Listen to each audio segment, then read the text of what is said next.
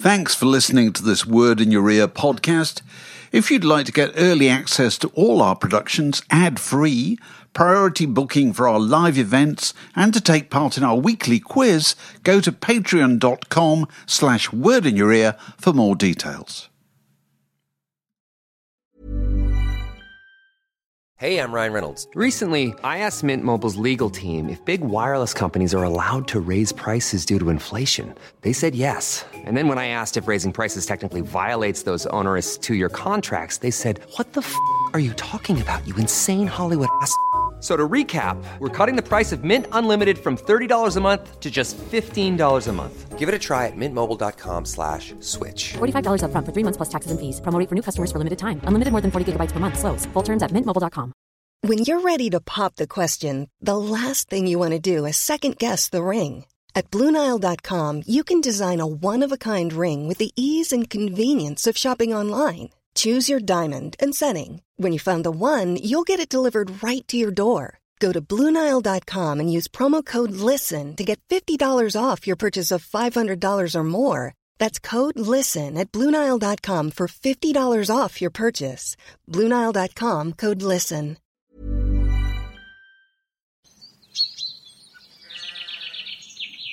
The Word is proud media partner of Latitude Festival. For more information and to purchase tickets, go to www.latitudefestival.co.uk.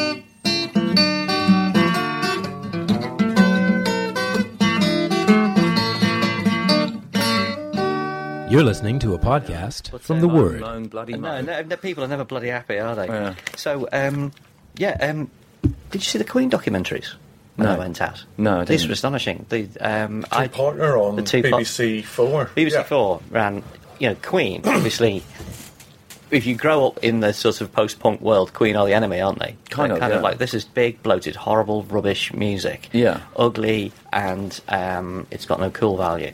Yeah. and so obviously I'd hated them because Right. I was supposed to hate them. Yeah. You finally watch the thing, you realise what a fantastic, fantastic band they they really were, and how you know. Every all every one of all four members wrote a number one hit single, adventurous beyond belief. I I feel ashamed of my belief about that Queen rubbish. Yeah. The thing Yeah. I find out about them, reading there was a uh, Sparks biography Yes. released last year, the year before.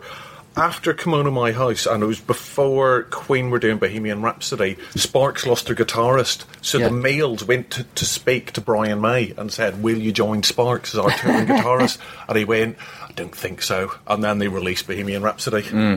So you have to say that Bohemian Rhapsody is a, is a well, whatever you think of them, it's, it's a remarkable record, isn't it?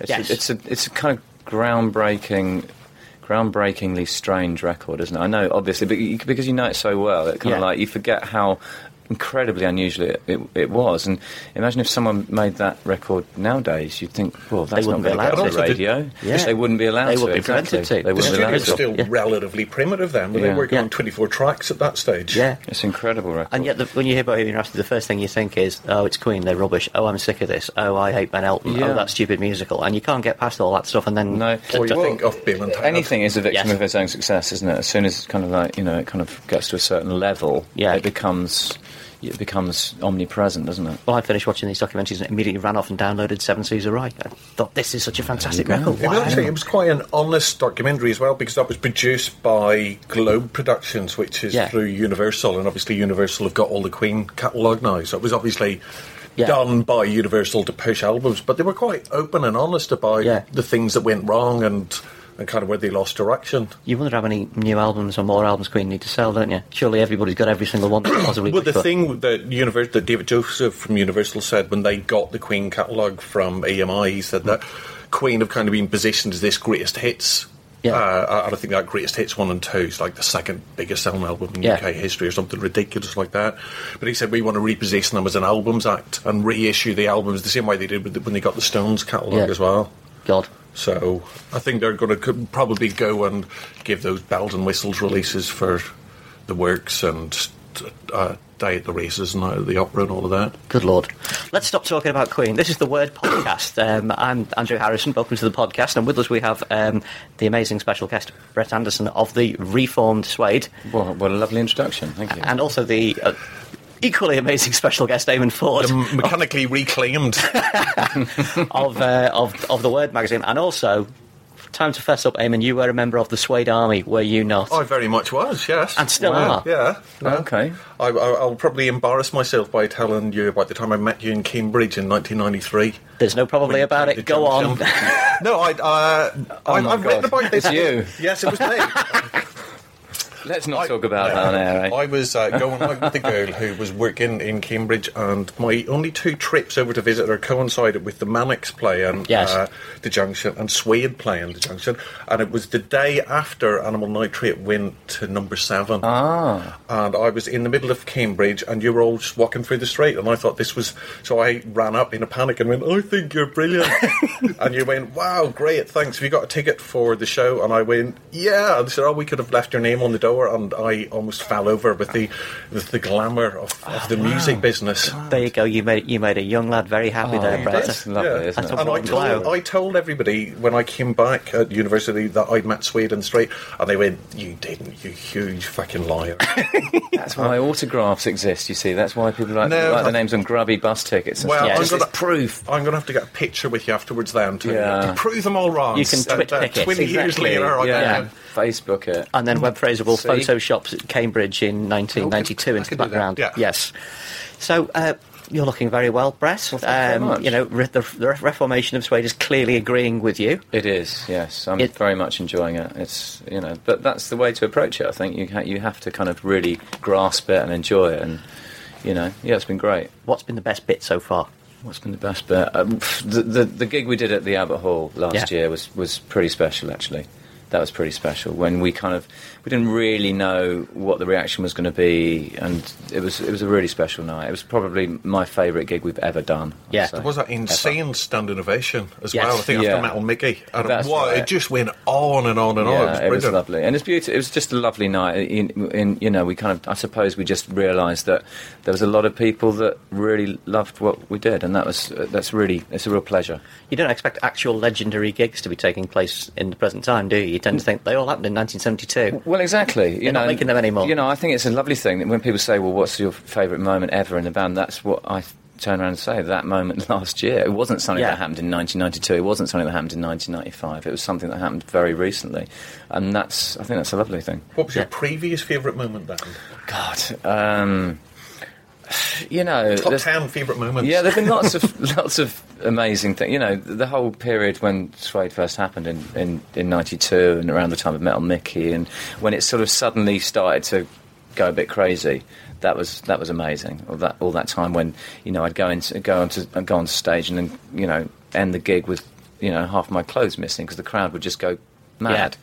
And that was That was really Eamonn actually pulling bits of your Was it? shirt Yeah, off, that yes. was the, the junction in. It in- was, yeah. in- and in- uh, in the limelight in Belfast, actually, where uh, another boring fact, where in the middle of the drowners, I think Bernard's guitar packed up, and I remember the moment, and yeah. you'd in the middle of slow down, and then you did a kind of slow down version We of slow down, and- and then the guitar kicked back in, but it was wall to wall, and there was little mirrors opposite the stage, and it was, the sweat was running down. It was the most insane gig. I think that was the day before the album came out, Yeah. or the week of the album release. And you were there? I was there. because that was a really special night. Actually, I ah. remember that moment. It was a real magical moment, wasn't Yeah. it? And then he suddenly, his, I think his lead was broken or something like that, and it was kind of, like, and then it suddenly kicked back in for the for the next verse, Yeah, or yeah. something like that. Well, you did this kind of long, drawn out, slow down bit Yeah. while he figured out what had gone wrong. And everyone sang along, and it Yeah. was quite a nice, spontaneous moment. I think Fraser's going to dub the music for our tune underneath it a little bit here 'cause it's a beautiful romantic little reunion It here. was isn't my it? only two memories. Oh, right, you can't remember anything else Yeah, at all about no, anything, that- can you? Mine too, as well. Yeah, Oh. so that's lucky.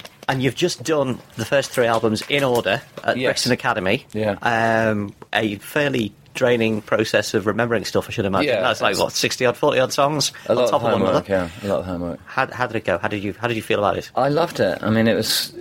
I was a bit sort of. I had a few trepidations about it because it's a mm. very different experience playing an album to playing just a normal gig. I think people come along with different expectations. They kind of come along with a much more. You know, they're much more spectators in a way. But Yeah. the, the the the audience were amazing and. I loved it. It was really rewarding, actually. Yeah, it There's- was quite a challenge, but a very re- rewarding challenge. Yeah. certainly a large part, large part of the fact that uh, the large part of what I enjoyed about it was knowing what's coming next. Uh, Yeah. This, this is coming up. This is coming up next. Yeah. You know, it's almost like when you're rewatching a favourite movie and you're waiting for a fantastic bit that Exactly. you love. Yeah. And then, And of I- course, Eamonn's t- sending twit, twit pics everywhere, going, "The next one is this. The next one is Yeah. this." But that's the thing about you know about a good record or a good film or something. It, it, it, it doesn't matter how many times you listen to it. The kind of the knowledge of what's what's coming next is part of the buzz of it, isn't it? You know, it doesn't. Yeah. You know, I sometimes find myself watching the same film over and over again. It doesn't matter that I know the plot. It's not the surprise. It's the kind of like the, the anticipation that's the that's the kick. Well, the surprise was in the in the encore songs as well. Yeah. because Yeah. there's some kind of surprise of things like "Young Man" and Europe's Our Playground. Yeah. Yeah. And "Stay Together" as well. Yes.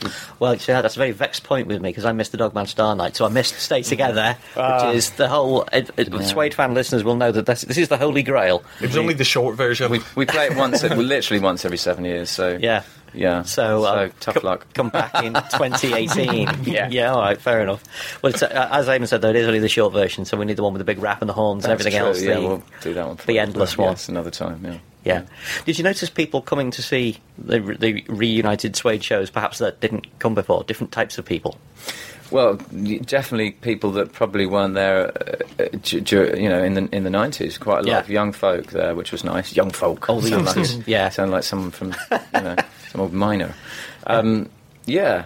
Uh, you know, lots of young kids, which is great. I guess lots of people sort of like have, have heard about the band and are curious and heard some of our music and you know didn't get to see us at the, at the time and have come along and yeah, it's been fantastic. It hasn't been it hasn't been as kind of um, you know uh, uh, kind of what's the word retro an experience as, Yeah. I, as I'd feared that it possibly could be. Uh, you know, when you kind of reform a band, is it just all about people remembering what they were doing when they were students in 1994 and stuff like this? You know, Yeah. it hasn't felt like that. It ha- It's actually felt very contemporary, and I think that the fact that we go on stage and we don't quite know whether you know this is going to be our last gig or not. You know, that, and Yeah. I like that sense that there's a sense that there's a sense of, of transience about it. There's a sense of, of, of you know, and that makes you approach it with real with a real energy. I think. Yeah, this might only happen once. Yeah, and Yeah. genuinely, you know, obviously, you know, we have we have a couple of shows booked now, but after this summer,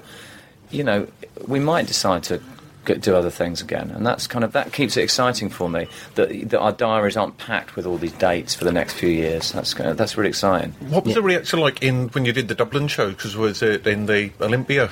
Yeah. you did the three. No, it was the week after. two That's weeks right. after, Yeah, a couple of days after. Yeah. Because uh, in a way, if you're a Suede fan, probably because of Love and Poison, Brixton Academy was kind of the spiritual home Yeah. of Suede. It was kind of like Suede's Woodstock in a way. Yeah, yeah. So, what was the reaction like in Dublin? Because Suede were invariably kind of seen as a London band because a lot of the songs were about London and about Mm. Yeah. misfits in London. How did how did the reaction work in Dublin?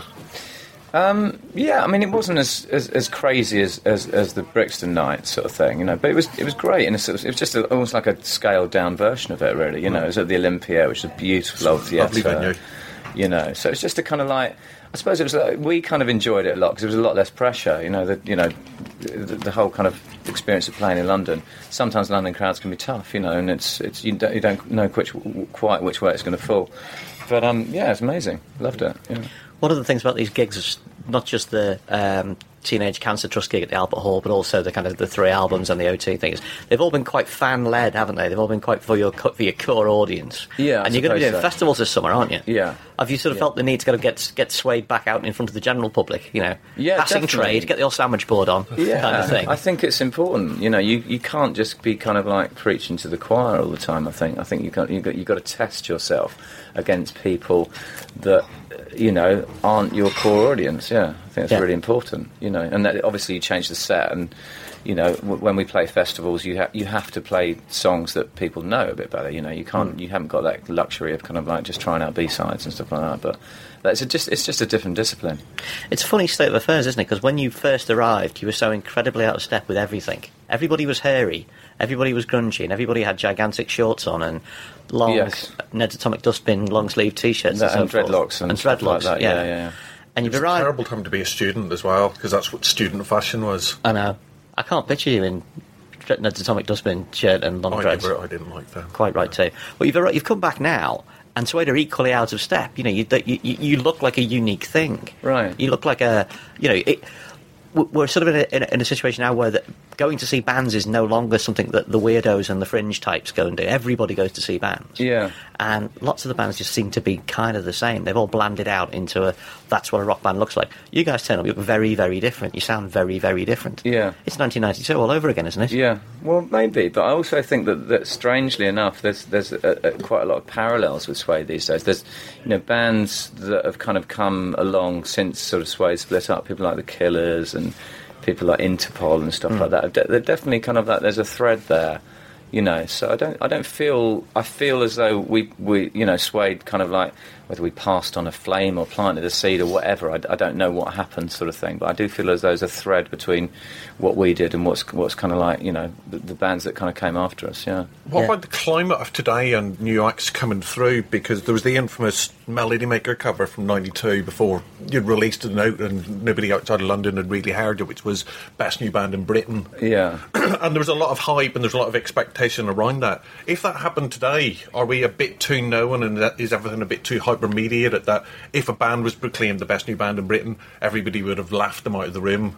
Uh, left, right, and centre. They would. They, would, they wouldn't have had the chance to kind of make it to the next stage. The Well- the, the cynicism would perhaps have been a bit too much. Yeah, but I think it's sort of debatable whether it kind of worked for Suede anyway. I think it, I think it worked short term for the band, but I think that sort of like hyper uh, kind of like profile that we had early on was kind of in the long in the long run quite damaging for us. Actually, I sort of regret that we weren't allowed to grow a little bit more. Um, that we weren't just allowed to sort of like it, it- you know it wasn't allowed to happen a bit more organically but what can you do a lot of people were very excited about the music we were making so it's just a reaction to it sort of thing but I think we I think you put off just as many people as you attract with, with that kind of thing you know You've just been ferreting through a massive Suede archive for some of the most exhaustive reissues we've seen because you're putting out the whole every one of the albums with a full suite of extra stuff, aren't you? Yeah.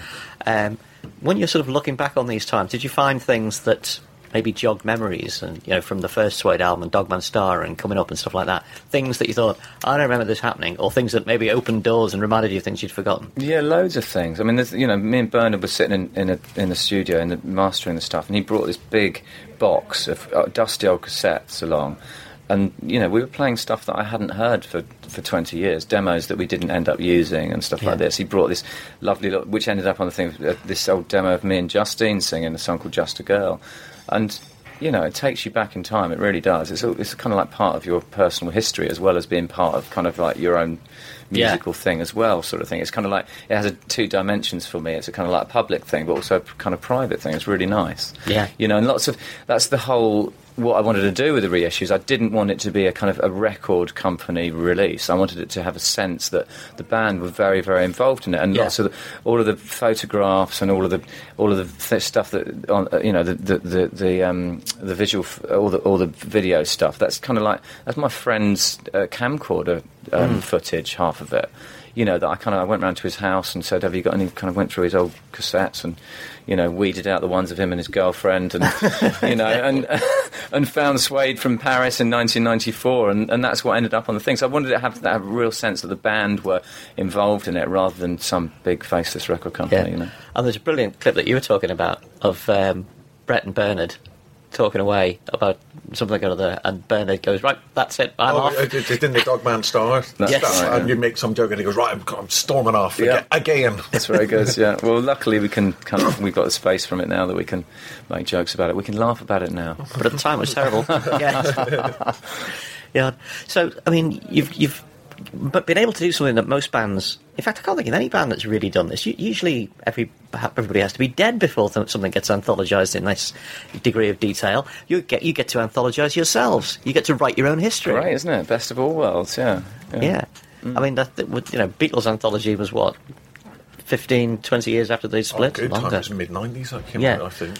And do you feel that um, by building this kind of reservoir of, I don't know, this archive, it sort of gives you a bit of a platform to do new things in the future? I do. I think it's a it's a really important part of just one's journey as an artist without wanting to sound too pompous. You know, I think I think you should spend some time looking back mm-hmm. because I think you need to sort of you know learn from your history a little bit, and then therefore you can kind of go forward. You know, I think it's a very important part of it. You know, if, if I spent my whole life just just going through sort of like tapes from 1994, I'd think there was something wrong. But you know, I kind of like you know, I'm currently uh, sort of make, releasing new records as a solo artist, so I feel as though there's a sort of, a, I have a sort of Janus-like kind of, uh, Yes. sort of, sort of simultaneous look into the past and into the future, which is nice. Tell us a bit about this uh, solo record then, Black Rainbow. Yes, that's and right. it's I was I was listening to it this morning. It's it, it's good stuff, and it sort of is a bit Suede, and it isn't. Do you, Well- find, do you find yourself thinking I have to diversify and make sure this is clearly distinguishable from Suede? Not really. The fact that it isn't suede is enough of a, a, hmm. of, a, of a kind of distance from me. And the way that I, I, I made Black Rainbows was very specific. We, I I got together with four musicians, three other musicians, and we and we literally just jammed for three days. And we kind of just did a load of improvised stuff, and then we took all the tapes away, cut all the songs up, re-edited them, and then I turned them into songs. I imposed song structures on them. So it was a very, very different way of working. You know, with all the Suede albums, it's been, it's been very a lot of pre-production. Have been in the demos, writing the songs, crafting the songs, changing the odd chord here and there. Yeah. There's none of that. It was all very spontaneous. So I knew it was going to sound different. Yeah. Um, but yeah, I just sort of like I kind of just let it happen. I, I think that when I've you know gone off the rails before in the past, it's it's been because I've become too self conscious of what I'm doing. Yeah. and I think it's important just to be instinctive sometimes, and that's how I made this record. But it's still the kind of thing that if you like Suede, you will like it because it's got your very distinctive voice, and it's you know it's not like it's a reggae record or a polka record. No. It's within the idiom of, of what it's, you do. it's yeah. a rock record, you know. It's an alternative rock record, and it, I'm hugely proud of it. And it, for me, it's you know, I'm, I'm kind of writing. For, I'm writing about the complexities of relationships again. You know, I, Hmm. for a while, I sort of wa- wanted to almost use lyrics as, as as just sort of like blank kind of pivots for the music to sit around. Yeah. And now I kind of like, I suppose I want the r- lyrics to sort of like lead the songs again. So I suppose in that sense it reflects Suede. You know, I. Yeah. think the kind of like people that liked the early lyrics in, in, in, in Suede songs will kind of like re- will respond to this in, in a similar way.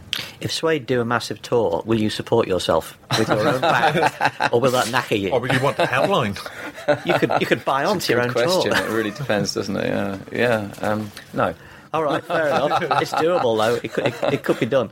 One of the things um, that well, there's a piece I'm writing for the next issue um, about Suede, which we've just been talking about this morning, and one of the things that came up was Brett was very keen to um, point out how good Richard Oakes is and Yeah. how underrated he is, and how he's um, you know he's been in Suede far longer than um, you know than Bernard Butler, um, and he's uh, you know a, a, an underrated musical talent. Absolutely, yeah. I mean, he's, he's just hugely, hugely talented person. He's one of these sort of scarily talented people that almost he's got, hasn't really got any limits to his talent. You have to, you have to sort of like, sort of point him in the right direction sometimes. You know. Yeah.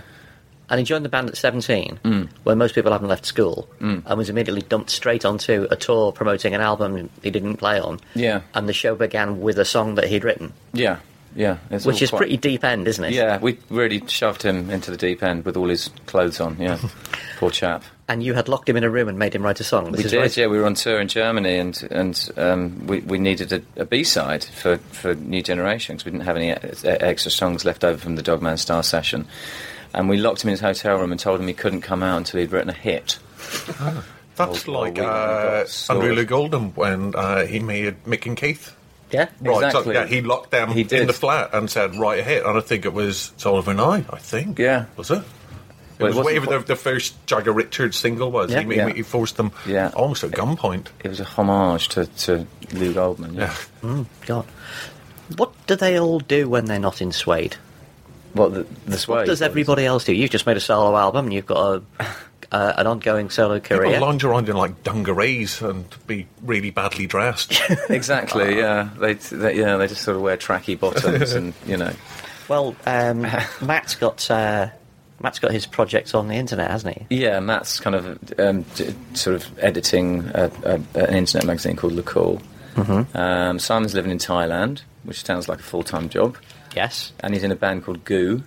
Mm-hmm. Um, Richard's in a band called Artmagic. Art Magic, they've got something coming out very shortly, haven't That's they? right. And Neil's Neil has been kind of just you know being a professional musician, doing soundtracks, and you know, doing session work and stuff like that. So everyone's been busy. So Simon living in Thailand, that's got to make uh, rehearsals tricky. It does. Does he ever say, "Let's do it at my place"? Exactly. Yeah, he hasn't invited us yet, but Oh right. You could do it Yeah. over Skype.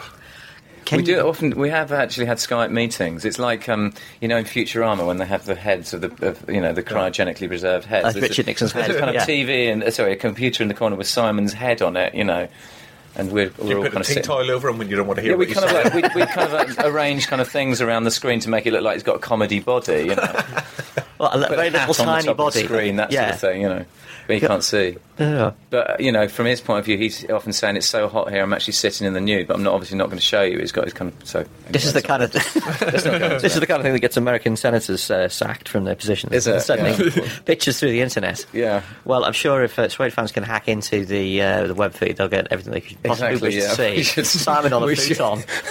we should broadcast it, shouldn't we? Yeah. That's what I call DVD extras. That's what I call a great meeting. Absolutely, yeah. Volume four. You're listening to the Word Podcast. It's not supposed to be professional. And when we last spoke, you said there might be a new Suede record and there might be new things happening. Yeah. What's the latest state of play? The latest stage of play is state of playing is, is that we're, we're we're just writing. You know, we're just kind Hmm. of carrying on with it. It's, it's been slow because we've been festivaling and stuff like that. But you know, it's it feels good. I'm kind of confident that we'll release a new record. Yeah. There you It go. I won't release it unless it's amazing. But yeah, I'm confident it'll be great. And you're going to be playing Latitude. Yep. The Latitude. word sponsored Latitude, Yep. which we have to say there. Right. Um, Word sponsored latitude. yeah. Can't Uh, can- wait. what can we expect? What can we expect? We can expect a Suede show. You know, it's Hmm. eh, for me, it's n- live music. It's, it's never about the gimmicks. It's just about getting up there and, and giving everything. And you know, it's our only UK festival, and it's Yeah. really important for us that, that it's that it's amazing. So you know, it's going to be a special night for us. Yeah. What other festivals are you doing? You're doing them around Europe. Doing loads. We just. I, I was in Denmark two days ago doing a festival called Northside, playing with um, Interpol and vaccines and people like that, and who, who were great. And uh, before that, we were doing one called SOS in Spain. So lots around Europe, and then we're going Yeah. to then we're going to Asia. So we're doing a lot of touring this this summer. Yeah. It's really changed, hasn't it, the whole festival world? Because it used to be you'd have your own tour and you might do a, one festival or two festivals in the summer. Yeah. And now you tour the festivals. Yeah. And you might get you might do your own tour on the side in the, in the autumn, but the the kind of game has migrated so much. It has. I mean, festivals have become huge, while you know revenue from music sales has has, has shrunk. So, you know, bands need to make money. It's a business, so you have to kind of like end up you end up touring the festivals. Yeah. Does it feel different to do that than to do you know, the festivals the way they used to be? I remember you doing when you headlined Glastonbury, and I think it was 1993. Yeah. And this was considered to be the absolute pinnacle of what a band like you know like an alternative rock band Yeah. could get no bigger than Exactly. and now there is you, you- can get so much bigger. You can do that five times across Europe. Exactly. No, we, you know, the whole, the whole, the, s- the, you know, the, the the the thing has shifted, hasn't it? You know, mainstream bands, you know, mainstream bands are now rock bands, but only in that kind of like in that arena, really. So hmm. yeah, it has kind of shifted quite a lot. And you're right. Yeah, it did. You know, that, that was the pinnacle at that time. All we were doing was headlining the second stage. We weren't headlining the main stage in those Yeah. days. But it felt like this was as big as a you know a, a kind of alternative NME Yeah. select type band could never get any bigger than this. Yeah, it did. Yeah, but then you know, Britpop happened after that, and the whole kind of you know, the mainstream shifted, didn't it? And I think it sort of stayed fairly where it is. you But you, you kind of missed that the big wave of Britpop as well because you were in between Dog Man Star and coming up. Yeah. So when that insane Blur Oasis kind of Punch and Judy show was happening, Hmm. you were kind of kind of out of the game, not out of the game, but you were away from the yeah, charts. very much so. Yeah, yeah, yeah. Hmm. Do you think that probably the the serendipity of the timing was good in that you didn't become kind of caught up and become like Menswear or the Bluetones or those bands that are just now seen as the kind of landfill indie of of yeah, I Britpop didn't era? ever really want to become part of that. To be honest, I never felt that Suede was part of it. You know, Yeah, we, but I mean, kind of, started we the- sort of initiated it, and it hmm. kind of like you know we kick-started it. But I, I was always had a healthy disrespect for it. To be honest, you know, it's always a bit. Uh, I don't know. I found it a bit obvious, to be honest. You know what I was writing about in those early days. I was writing about uh, quite a, in quite a critical way about um, Britain and, and British life and you know those kind of things, and it kind of became, uh, I think, cartoonized and, and turned into something else. You know that I wasn't particularly comfortable with. So, and you know, as soon as we saw it happening around us, we were making Dog Man Star, which is the least Britpop record you can possibly imagine, in terms of intention, anyway. It was quite it was quite a dark kind of epic album as well to release after kind of being known for kind of big hit singles like Yeah. yeah. Nitrate and Metal Mickey and So Young to then do things like Still Life and The Asphalt World and Yeah. Black and Blue uh, things like that. It was kind of, it was very dark, Yeah. very out of step. There weren't there weren't big hit singles. I No. suppose there was the Wild Ones and and maybe We Are the Pigs, but New generation, Yeah. just Yeah. but yeah, there weren't the kind of things like Animal Nitrate on it. There wasn't Metal Mickey. It wasn't that kind of like slightly cheeky, sort of like you know London kind of thing. It was. It was definitely we wanted to take it somewhere that was uh, more sort of isolated and European and colder. it was But very was- like low in that respect. Then, Yeah, I suppose so. In, in in those terms, you know, but it was it was a record that, you know, we we just wanted to take it to the next level with that record. You know, we'd made the debut album, and then with Dog Man Star, we were going to go as far out there as possible. And Do you and think you went too far, i.e., that, that drove Bernard away, or Well, yeah, in those fell terms, apart? in in those terms, yeah, I obviously massively regret that, but I don't think um, creatively. No, I think I think it's a beautiful record that somehow manages to uh, hold together, even though it's very very varied. It's somehow there's a thread that unites it, and if you compare songs like the Wild Ones to to to Daddy's Speeding and to and to New Generation and all they're, they're very very different sorts of songs, but somehow it kind of there's a there's a thread that, that gives it a unity. Did you kind of go in with that idea that you wanted to do something so different? Because in a way, it was an extension of a lot of the stuff that was on the B sides, like To the Birds or He's Dead Yeah. or The Pigs Yeah. Don't Fly, and it was taking the lead from the stuff that wasn't the singles that perhaps people didn't know necessarily know Suede for. Yeah. and then really extending that. Was- Did you go in with that idea that that's what you wanted to do? You wanted to become more epic and not do the three minute pop Yeah, songs. absolutely. Yeah, it was just you know about sort of like taking it as far in that direction as possible. Obviously, like you said, there's been there'd been threads before. You know, things like Still Life on the first album. You know, that was a, it was almost like a you know lyrically and musically, it was just the next stage. It was like those sort of sorts of songs extremified. Yeah. But I think you're right. That, you know, there'd always been hints that we could do that. It was just a matter of whether we wanted to do it as a collection of songs that we put on an album. You know, Yeah. things like He's Dead. I mean, that's pretty out there. That was the B side of the second single, and you know, it was just a matter of sort of like taking that and saying, no, this is going to be an album track rather than we're not going to bury this on the B side. You know. What about in to, in today when you're putting singles out? The idea of the B side just isn't there anymore. No, and there's not. When I was going back through all the reissues, I was realised that I was probably getting into about track 25 uh, before it was a single. If I was my kind of unofficial Suede top 25, Right. It would be it would be stuff like To the Birds and Still Life and Breakdown and stuff like that, and uh, By the Sea and stuff hmm. that was never a single. Yeah, yeah. Mine too. They're all. So, they're always my do you think that's that, that sense of, of bands having the space on B sides to kind of do weird stuff or hmm. kind of to, to play around a bit more? Is, hmm. that, is that gone? Do you think? Because Yeah, I do. I think that, you know B, B sides definitely had a quite an important role. I mean, I, I, I'm not sure if, like you say, if bands have that space and that kind of like and that freedom to sort of like mess around with stuff, you know. And that, I think that was that was a very important part of it that we did that we did experiment. We we were able to do songs like you know where the pigs don't fly and he's dead and the big time. These kind of odd things, and we could we would never have put them on an A side at the time or on. on or on or on the album even, but it kind of gave us the freedom to try things out. Yeah, because you need to, you know, you, everything about being in a band is about learning, and, and, and it's very much, you know, when you first make an album, you're still you're still not au fait with studio techniques and, and, and how the studio works. You're still all your the way in which you kind of consume music is in the rehearsal room. You know, look, look, looking at I guess at the two eras of Suede, uh, the Bernard years and the Richard years. Yeah. There, there was a lot of kind of Suede trying to find its feet uh, initially until I guess ni- late 91, 92. Hmm. So, what song was it that you think really clicked the first time round? That you thought, right, we're onto something here, and then writing with Richard, what song do you think kind of went that defined coming up or set, you on that path? Well, I think the first song that me and Bernard wrote was actually The Drowners, that, that kind of really, you know, we wrote that in kind of 1991 or something like that, and that was at the point where no one was listening to us, you know, everyone had passed on us, and the whole of the music business had sort of like seen us but wasn't interested, quite rightly so, and we were sort of like completely allowed just to do our own, own thing.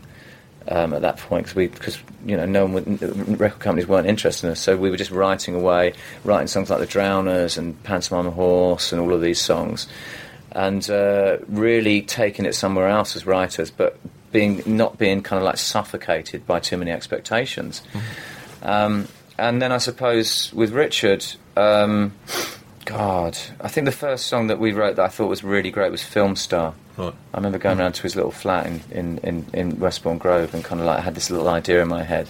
I just tapped it out on my knees, film star, and he sort of like fitted this little guitar part around it.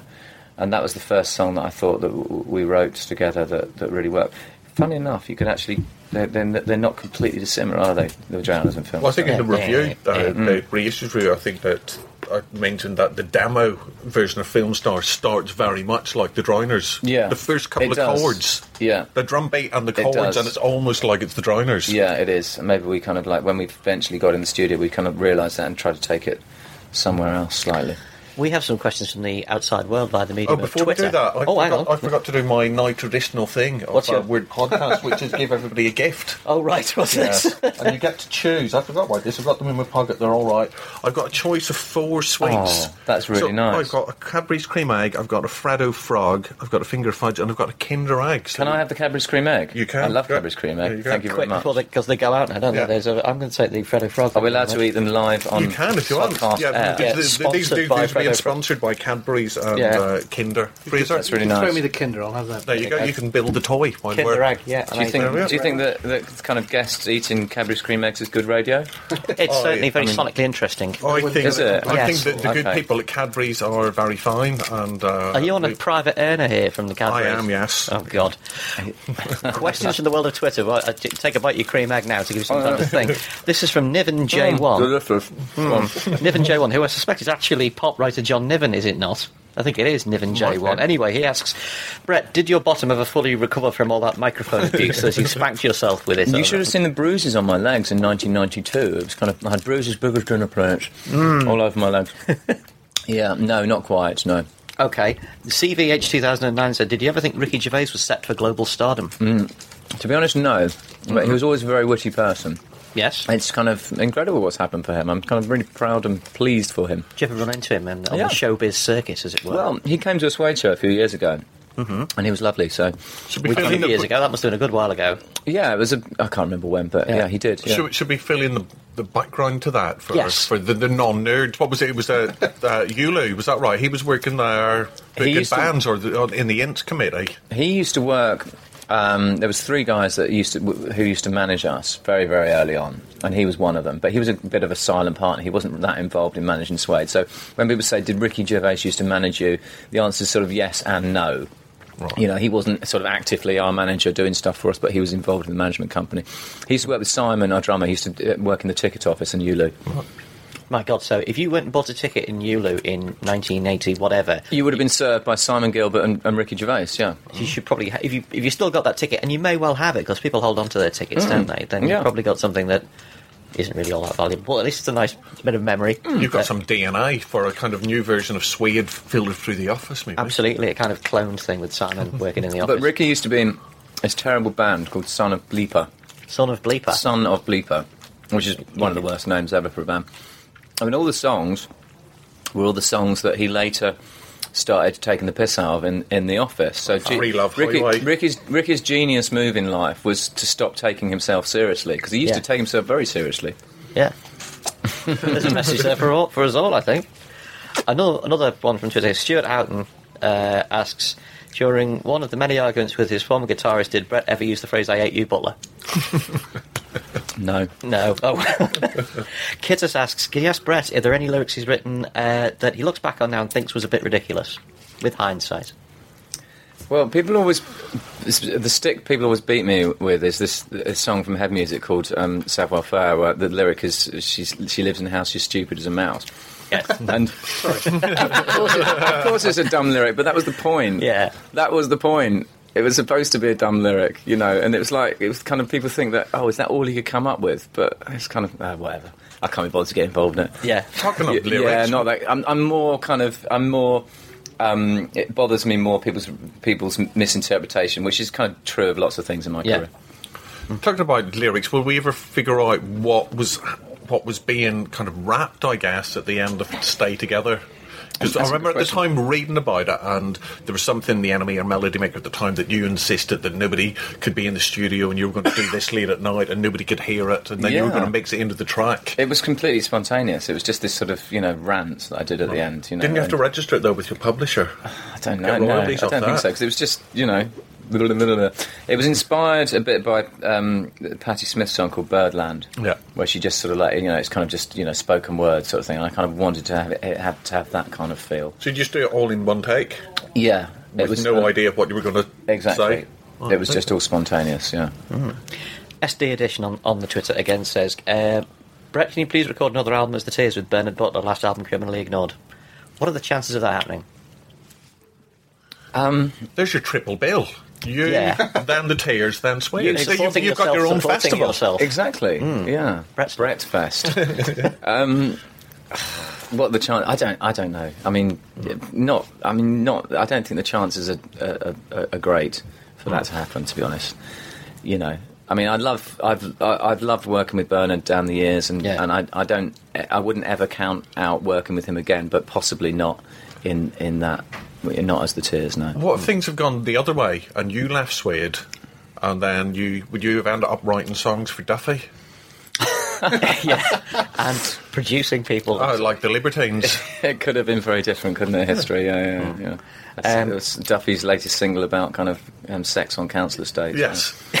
With the pig. I can picture that, yes. A nuclear pig, yes. Uh, Citizen Sane says, um, Did you ever get around to having that homosexual experience? God. Not that one again. Let- Let's, you know, it's going to be written on my gravestone. That one, isn't it? You know, It's a hell of a good line. it is a good line, but I have to re- keep spending my whole life re-explaining it. I was actually talking about the way I approach songwriting, Yes. and it was taken completely, very much out of context. But I it's ha- my fault for not realising how the media worked, and that's just, you know. I heard it. a story about this, and I don't know if this is true or not. So you can put this rumor to bed or, or not. Yes. Was the journalist? Uh, it was the was it an NME piece that came from or a Melody Maker piece? Whoever it was, did the journalist say to you, "Would you describe yourself?"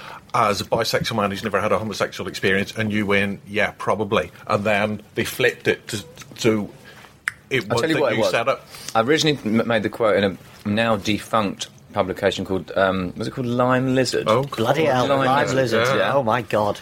I was taking you back, right? That's time tunnel. Time Machine, Yeah. Lime Lizard, and then I was doing a thing with Melody Maker, and we were talking about sort of sexuality and music. It was kind of this round table thing with Simon Price, who who was kind of hosting it, kind of for uh, chairing it. And he brought up the quote in there, so it kind of like Right. ach- achieved a, a new, you know, a kind of reference to something else I'd said, sort of thing. So, but the original piece was in Lime Lizard. It did allow Simon, though, to come up with the killer quote, which was I would describe myself as a bisexual man who's never had a heterosexual That was experience, which was just an astonishing twist. that was brilliant. Yeah. Yeah. yeah. Um, yes, well, I mean, this is th- this is one of the great things about Suede at that time was because rock music was so blokey and so dully masculine. And Suede gave those of us who are big girls' blouses a band of our own. You know, those, Well, that's- you know, can't it's- fight it's a in the pub. pleasure. It's a band Yeah. for you. You know, Yeah. But it was also it was kind of it was Suede and the Manics again, going back to the two gigs I went to in Cambridge, mm. and then you toured with the Manics, didn't you? Yep. yep. Around They the time it was kind of just before came- Richie disappeared. They came on. Yeah, they supported us in, in Europe in in 1990, end of '94, October '94.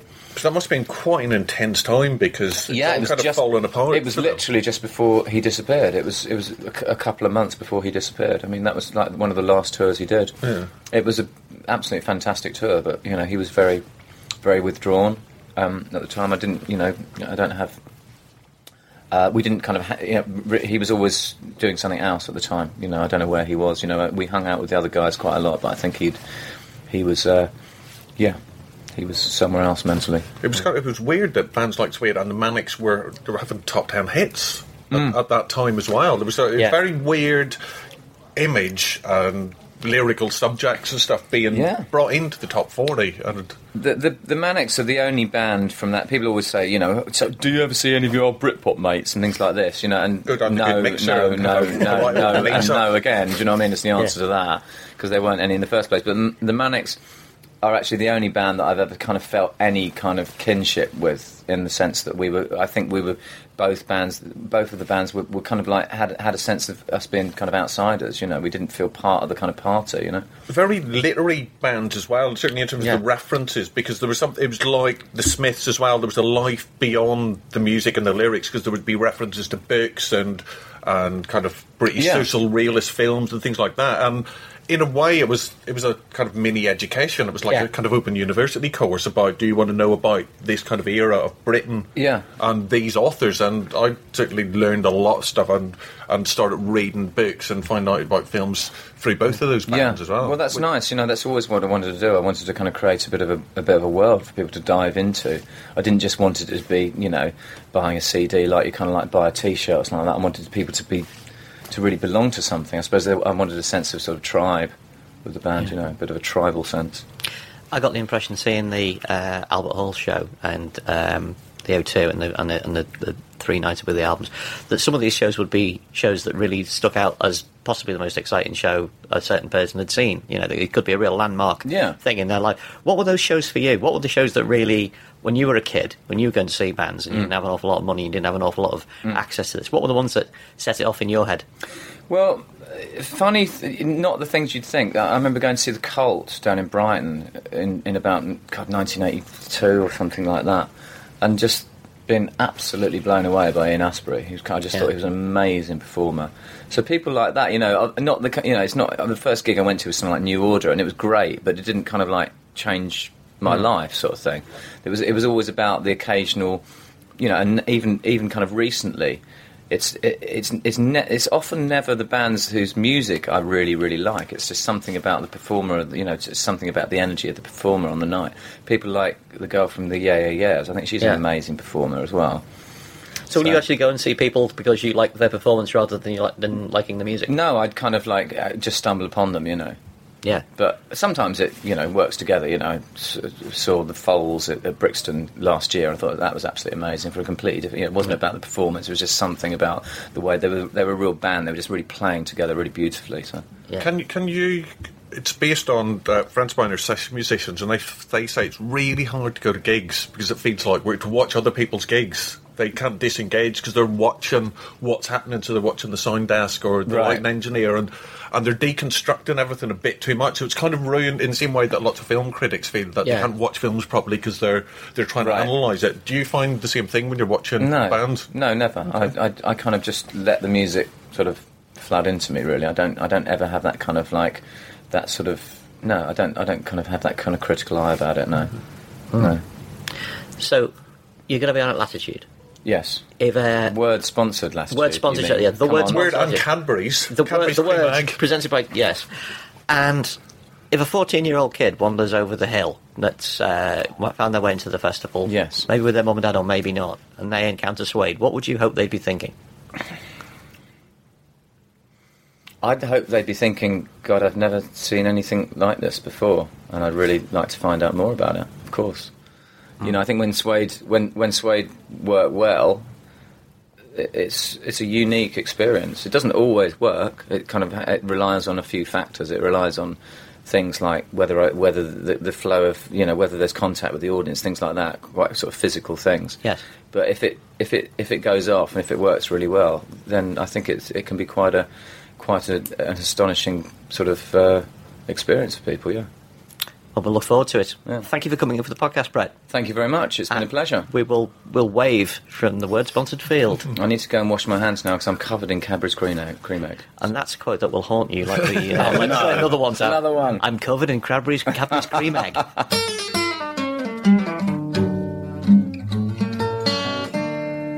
If you've been affected by any of the issues in this podcast, go to wordmagazine.co.uk or apply at your newsagent every month.